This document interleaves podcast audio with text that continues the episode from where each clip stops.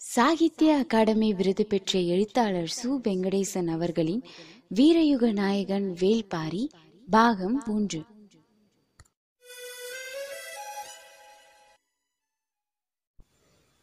அத்தியாயம் பதினொன்று. இருள் விலகாத இரவின் கடைசி நாழிகையில் கபிலரை எழுப்ப அவரது அறை நோக்கி வந்து கொண்டிருந்தான் வீரனொருவன். அவனது காலடி ஓசை மிக தொலைவில் இருந்தே கேட்கத் தொடங்கியது. படுக்கையில் இருந்து மெல்ல அசைந்தார். ஓசை அறைக்குள் நுழைவதற்குள் எங்கிருந்தோ வந்த மலரின் மனம் அவரது மூக்குக்குள் ஏறியது. சற்றே மூச்சை இழுத்து முகர்ந்தார் காலடியோசை அருகில் வந்து நின்றது. நள்ளிரவில் மலரும் மயிலை மலரின் மனம். நள்ளிரவு மலருக்கு என தனி குணங்கள் உண்டு. அது வண்ணங்களை எல்லாம் வாசனையாக்கி ஒளி வீசக்கூடியது. ஆம்பலும் முசுண்டையும் நள்ளிரவிலே பூப்பவை. ஆனாலும் மயிலையின் தனித்துவம் மிக்க மனத்துக்கு அவற்றை இணை சொல்ல முடியாது. மயிலையின் மனம் அறையெங்கும் பரவியது. காட்சிக்கு முன்பே நறுமணத்தால் இதயம் நிரம்பியது. அகமகிழ்வோடு கண் விழித்தார் கபிலர். மலர்கூடையை அறையில் வைத்துவிட்டு ஒரு பெண் வெளியேறினாள். அருகே வந்த வீரன் சொன்னான் பரம்பின் தலைவர் உங்களை அழைத்து வரச் சொன்னார். மலர் மனத்தோடு இணைந்தது இனியவனின் அழைப்பு. சிறிது நேரத்தில் வருவதாக கூறினார். மாளிகையின் முகப்பில் தயாராக நின்று கொண்டிருந்தான் பாரி. கபிலர் வெளியேறி வந்ததும் வாருங்கள் போகலாம் என உற்சாகமாக அழைத்துச் சென்றான். இரவின் கடைசி இதழ் இப்போதுதான் உதிரத் தொடங்கியிருந்தது. தீப்பந்தங்களை அணைக்க வீரர்கள் மூடு குவளைகளோடு போய்க் கொண்டிருந்தனர். பறவைகளின் ஒளி இன்னும் வெளியேறவில்லை. எவ்வியூரின் நடுவீதியின் வழியே கபிலரை அழைத்துக்கொண்டு மேலே ஏறினான். பாரி அணிந்திருந்த உடையில் இருந்து நறுமணம் பரவியது. அறைக்குள் நிரம்பியிருந்த மயிலையின் மனத்தை அது விஞ்சியது. வீதியில் நடக்கும்போது கூட வாசனை கரையாமல் ஆடையோடு வந்து கொண்டிருக்கிறது. கபிலரை எவ்வியூரின் மேலே இருக்கும் உச்சிப்பாறைக்கு அழைத்துச் சென்று கொண்டிருந்தான் பாரி. நாய்களின் குறைச்சல் அங்குமிங்குமாக கேட்டுக்கொண்டிருந்தது அவர்கள் மேல் நோக்கி நடந்து கொண்டிருந்தனர். புலர் காலையில் வீதிகளின் உள் அழகை கண்டு கழித்தபடி நடந்து கொண்டிருந்த கபிலர் பாரியிடம் கேட்டார். யவனத்தில் இருந்து நறுமண எண்ணெய்களை வாங்கி பூசிக்கொள்ளும் வேந்தர்களையும் பெரு வணிகர்களையும் அறிவேன். ஆனால் அந்த மனம் கூட இவ்வளவு நறுமணமூட்டுவதாக நான் உணர்ந்ததில்லை. உனது ஆடையின் வாசனை அளவற்ற நறுமணத்தை பரப்புகிறதே. அதிகாலை காற்று மனம் கொண்டுதானே மிதந்து வரும். அதனால் இருக்கலாம். இல்லை காலடியோசை என்னை எழுப்பிய போது காற்றில் கலந்திருந்த மெல்லிய மனத்தை நான் உணர்ந்தேன். பின்னர் மயிலையின் மனத்தால் அறையே நிறைந்தது. அதை நுகர்ந்த எனது மூக்கு அதைவிட சிறப்பான ஒரு நறுமணத்தை கண்டறியாதா என்ன?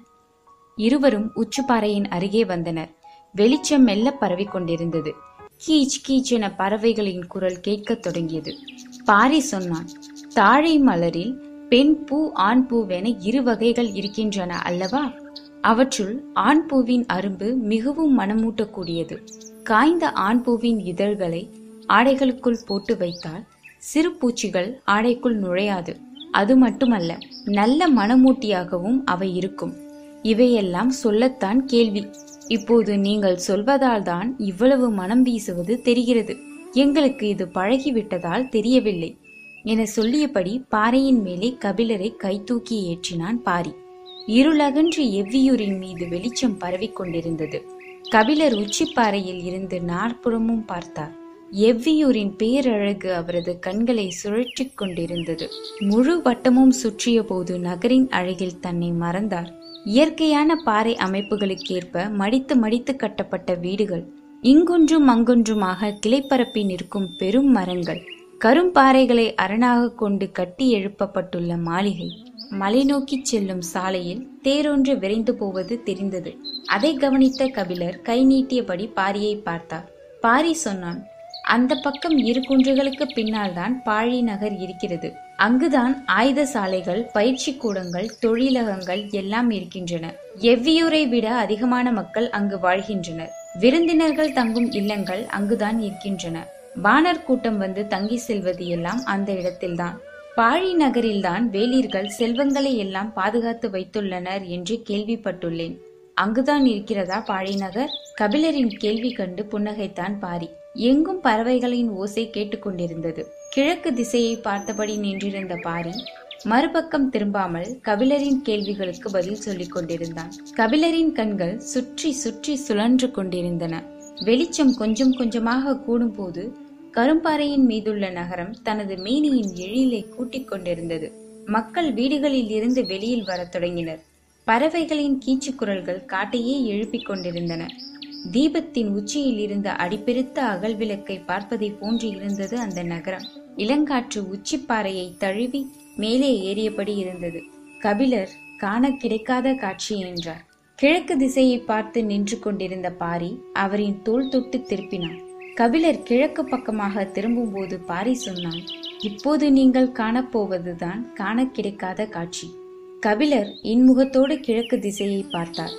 எல்லா திசைகளிலும் இருக்கும் அதே அழகோடுதான் எவ்வியூரின் கிழக்கு திசையும் இருந்தது. இதில் கூடுதல் சிறப்பு என்று பாரி சொல்வது எதை? என்று கபிலரின் கண்கள் தேடிக்கொண்டிருந்தன.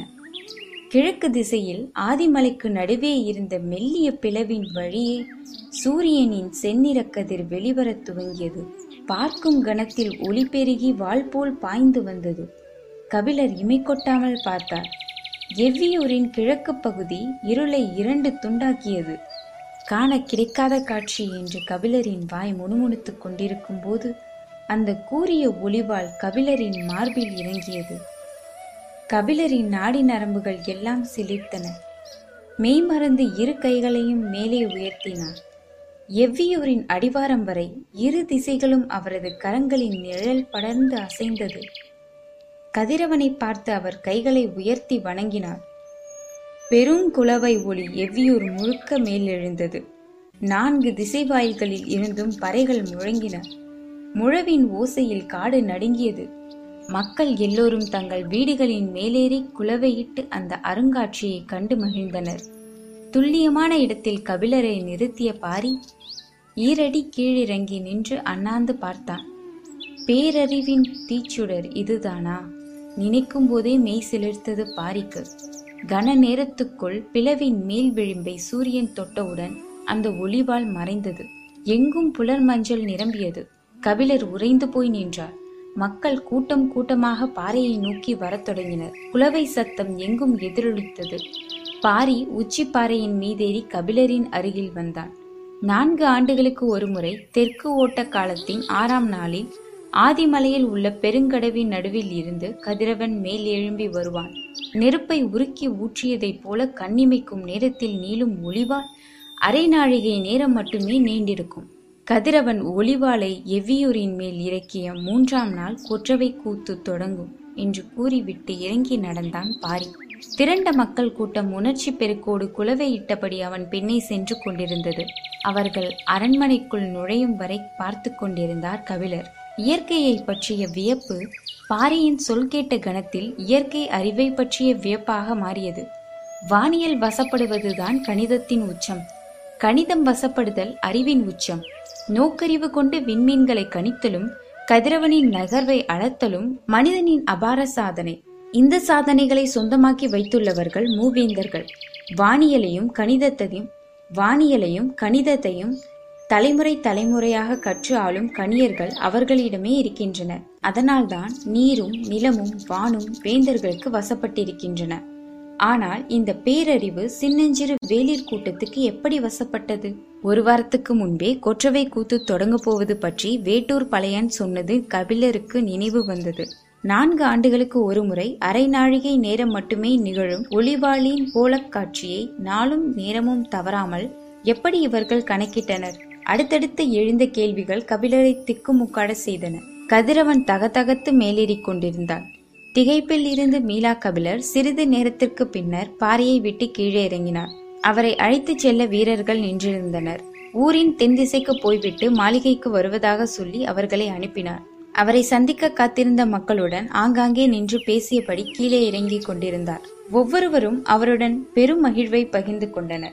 தென் திசையின் அடிவாரம் வந்து சேர்ந்தவர் அரண்மனையை நோக்கி நடக்கத் தொடங்கினார். பாண்டிய நாட்டு பெருங்கணியன் திசைவேழரின் நினைவு வந்தது. நீளும் நிழல் கொண்டு உலகை அளக்கும் அவரை கபிலர் தன் ஆசான்களில் ஒருவராக எண்ணுவார். கண் சிமிட்டாத விண்மீனைப் போல வானத்தை பார்த்து கொண்டே இருக்கும் வானியலாளர்.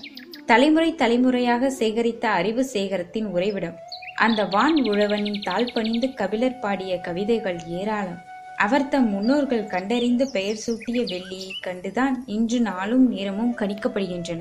வானம் மிதந்து கொண்டிருக்கும் ஒரு மாயத்தட்டு கற்பனைக்கு எட்டாத பேருலகு. மனிதன் தனது அறிவால் அதை கணிப்பது என்பது நம்ப முடியாத அதிசயம். தரதரவென தனது கையை இழுத்து கொண்டு போய் இயற்கையின் கூர்முனையின் எதிரில் துல்லியமாக நிறுத்திவிட்டான் பாரி. பெருங்கணியன் விசைவேலர் இந்த நாளில் தன்னோடு இருந்திருந்தால் எப்படி இருந்திருக்கும்? பாரியை கட்டி அணைத்திருப்பார். வேந்தர்கள் யாருக்கும் இல்லாத நாள் அறிவும் கோள் அறிவும் பாரியிடம் இருப்பதைக் கண்டு திகைத்திருப்பார். திசைகள் மட்டுமே திகைப்பை ஏற்படுத்தக்கூடியவை. திக்கு தெரியாத திகைப்பை நிலமும் கடலும் வானும் ஒவ்வொரு கணத்திலும் உருவாக்கும். அந்த திகைப்பை வெல்லத் தெரிந்தவர்களை திசையாலும் கணியர்கள். எனவே அவர்கள் மனிதர்களைக் கண்டு ஒருபோதும் திகைக்க மாட்டார்கள். ஆனால் இன்று பாரியின் செய்கையை பெருங்கணியன் கண்டிருந்தால் திகைக்காமல் இருந்திருக்க மாட்டான் என எண்ணியபடி இடப்புற வீதியின் வழியே திரும்பி நடந்தார் கபிலர். எதிரே வந்த பெண்ணொருத்தி கை நீட்டி அவரின் பாதையை மறித்தாள். விலகி போக முயல்கிறாளோ என நினைத்த கபிலர் வலப்புறம் நகர்ந்தபோது அவள் இன்னொரு கையையும் நீட்டி வலப்புற வழியை அடைத்தாள். பெருங்கணியன் இரு பக்கங்களும் கைகளை விரித்து நீளும் நிழலின் நகர்வுகளை தனக்கு சொல்லிக் கொடுத்தது நினைவுக்கு வந்தது. உள்மனதில் கணியனின் உருவம் படிந்திருக்க அந்த கையை விலக்கி நடக்க முயன்றார். ஆனால் அந்த பெண்ணின் கைகள் அவருக்கு இடம் தரவில்லை. மறித்த கைகள் தட்டி நின்றன. அப்போதுதான் கணியனின் நினைவில் இருந்து மீண்டு அந்த பெண்ணை உற்று பார்த்தார் கபிலர். நேர்கொண்டு பார்த்த அந்த இளம்பெண்ணின் கண்கள் கோபத்தை கக்கின. ஏன் அம்மா வழிமறிக்கிறாய்? கபிலரின் கண்களையே கூண்டு பார்த்தாள். பாரியிடம் நட்பு கொள்ளும் தகுதியுண்டோ உம்மிடம்? கபிலர் அதிர்ந்து போனார். நெஞ்சில் கூர்மை கொண்டு இறங்கியது சொல். ஏனம்மா இப்படி கேட்கிறாய்? என்ன தவறு இழைத்தேன் நான்? மௌனத்தின் வழியே கபிலரின் அதிர்ச்சியை அதிகப்படுத்தினாள். எந்த வகையிலும் அவளின் கோபத்துக்கான காரணத்தை கபிலரால் தொடர்பு படுத்திக் கொள்ள முடியவில்லை. எவ்வளவு பதற்றமான சூழ்நிலையிலும் கார்காலத்து இரவில் இங்கிருந்து பாழி நகருக்கு தேர் ஏறி செல்ல மாட்டான் பாரி. தெரியுமா உமக்கு? கபிலர் பதில் ஏதும் சொல்லாமல் அவளின் கண்களையே பார்த்தார். அவள் தொடர்ந்தாள். கார்காலத்து இரவுகளில் மான்கள் இணை சேரும். தனது தேரின் ஒளி அவற்றின் இணக்கத்தை குலைத்துவிடும் என்பதால் தேரில் செல்ல மாட்டான். ஆனால் உமது செயல் அதற்கு நேரெதிராக உள்ளது. இளம்பெண் உதிர்த்த சுடுசொல் கண்ட அஞ்சினார் கபிலர். யான் செய்த பிழை என்ன மகளே? அவளின் கண்கள் குளமாகின. அழகிய பூக்காடாக இருந்த எம் காதலில் புயல் காற்று வீச செய்து விட்டீர். கலங்கி நிற்கும் உனது கண்கள் என்னை பதற வைக்கின்றன. எனக்கு விளங்கும்படி சொல். உங்களால் தான் அவன் புகழின் உச்சியை அடைந்திருக்கிறான். எனது கைகள் தழுவி கிடந்த அவனது தோளின் மீது இப்போது பாரியின் கை கிடைக்கிறது. புகழால் நிலை தடுமாறிக் கொண்டிருக்கிறது எனது காதல். நீ யாரை சொல்கிறாய்? உன் காதலன் யார்? நீலன். கபிலர் பெருமூச்சு விட்டார். சின்னதாக ஒரு சிரிப்பு உதட்டினோரும் பரவியது. அவளோ வேகம் குறையாமல் தொடர்ந்தாள். சிறு கல்லை தாண்டுவதைப் போல இரு பெரும் குன்றுகளை தாண்டி நினைத்த போதெல்லாம் என்னை பார்க்க வந்தவன் அடுத்த தெருவில் நான் இருப்பது தெரிந்தும் இன்னும் என்னை வந்து பார்க்கவில்லை. எந்த பெண்ணை பார்த்தாலும் அவனை பற்றி தான் பேசுகிறாள். என் நீலனின் பெயர் கொண்டே என் நெஞ்சை சுடுகிறார்கள். உன் காதலன் பற்றி பெருமை பேசினால் நீ மகிழத்தானே வேண்டும். ஏன் கவலை கொள்கிறாய்? உடைந்து அழுதாள் அவள். இந்த கேள்வியை நானே பலமுறை கேட்டுவிட்டேன். என்னால் விடை காண முடியவில்லை. அவனது உறுதியை நன்கு அறிந்தவள் நான். ஆனாலும் கைப்பற்ற அவனது கண் பார்வை கிடைக்காமல் தவிக்கிறேன். குறுக்கிட்ட கைகளை மடக்கி பக்கத்தில் இருந்த வீட்டின் திண்ணையில் உட்கார்ந்தாள். நெஞ்சொடிந்து விழுவதைப் போல்தான் அது இருந்தது. எங்களின் குன்று எவ்வளவு அழகானது தெரியுமா? யார் கண்பட்டதோ தெரியவில்லை. பொழுதெல்லாம் எங்கள் காதல் செழித்து வளர்ந்த அந்த நிலத்தின் அடிவாரத்தில் ஒரு தேர் வந்து நின்றது. கபிலர் துணுக்கூற்றார். எனது மடி மீது தலை சாய்த்து இருந்தான். நான் தான் யாரோ ஒருவர் தேரிலிருந்து இறங்கி வேட்டுவன் பாறையில் கால் பதிக்கிறார் என்றேன். எனது காதலின் அமைதியை எனது சொல் கொண்டே கெடுத்து விட்டேன் சொல்லிக் கொண்டிருக்கும் போது கண்ணீர் வழிந்தோடியது. துடைத்தபடி தொடர்ந்தாள் குயில்கள் கூவும் அந்த மாமர நிழலில் இதழ்விட்டு நழுவி போன அவனது மறுமுத்தத்துக்காக அன்று முழுவதும் காத்திருந்தேன். வரவில்லை. மறுநாள் அவன் ஊருக்கு போனேன்.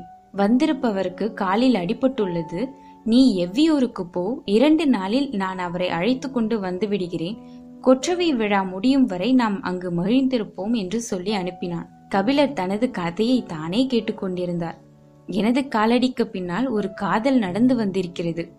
இவ்வளவு அழகிய இளம்பெண்ணின் இதழ் முத்தம் விலக்கி வந்தவனா? தசை பிறண்ட பின்னும் என்னை தாங்கி வந்தான். நீலனின் மீதான மதிப்பு இன்னும் கூடியது. அவள் தொடர்ந்தாள் எவ்வியூருக்கு வந்த பின்பாவது நான் வாய் பொத்தி இருக்க வேண்டாமா?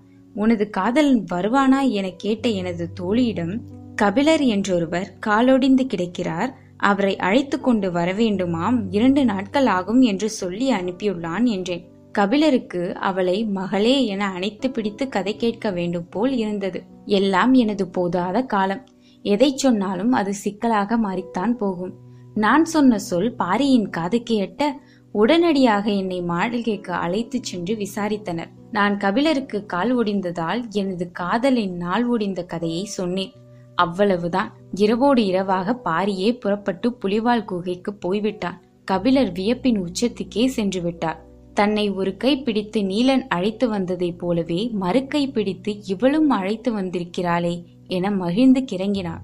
போதாத காலத்தை புழம்பித்தான் தீர்க்க வேண்டும் என்பார்கள். கபிலரை பாரி தனது தோளில் ஏற்ற என்னை தனது நெஞ்சில் ஏற்றி வைத்திருந்தவன் எங்கு சென்றானோ தெரியவில்லை. கண்ணீரை துடைத்தபடி சொன்னார் ஊரே பேசுகிறது. நேற்றிரவு அவனுக்கு அறுபதாம் கோழிக்கறி விருந்து படைக்கப்பட்டதாம். உள்ளங்கையில் கஞ்சி காய்ச்சி அவனது உதடு விலக்கி ஊட்டிவிட்ட எனது அன்புக்கு இணையாகுமா இந்த உலகு? சொல்லுங்கள் அந்த கொடியவனை என்ன செய்யலாம்? கன நேரமும் தாமதிக்காமல் சொன்னார் கபிலர். அது தெரியாமல் தான் நானும் விழித்துக் கொண்டிருக்கிறேன். நான் தங்கியுள்ள இடத்தில் என்னோடுதான் அவனும் தங்கியுள்ளான். நேரம் கிடைக்கும் போதெல்லாம் மயிலா மயிலா என்று எவ்வளோ ஒருத்தியின் பெயரை சொல்லி புலம்பிக் கொண்டே இருக்கிறான்.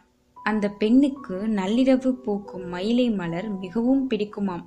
முழு நீலா நாளில் மயிலம் பூச்சூடி அவள் மீது காதல் கொண்டானாம். இன்று எப்படியாவது அவளை பார்க்க வேண்டும் என்பதற்காக எனக்கு தெரியாமல் நான் கேட்டதாக அரண்மனையில் சொல்லி மயிலை மலரை கொண்டு வந்து வைத்திருந்தான். இன்று காலை அவளுக்கு சூட்ட போயிருப்பான் என்று நினைக்கிறேன். வெட்கமும் ஆசையும் பீரிட்டு மேல் எழும்பியது ஆடை கொண்டு கண்ணீர் துடைத்தாள். அதையும் மீறி சிந்தியது சிரிப்பு. மகிழ்வை மறைக்க மெனக்கெட்டாள். முடியவில்லை. கண்ணீர் வெடித்து காதலாக மலரும் அந்த அதிசயத்தை அருகே இருந்து கழித்தபடி அவளின் கரம் பிடித்தார் கபிலர். விடுமையா கையை?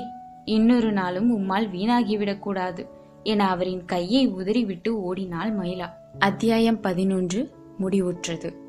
பாரியுடனான பயணம் தொடரும்.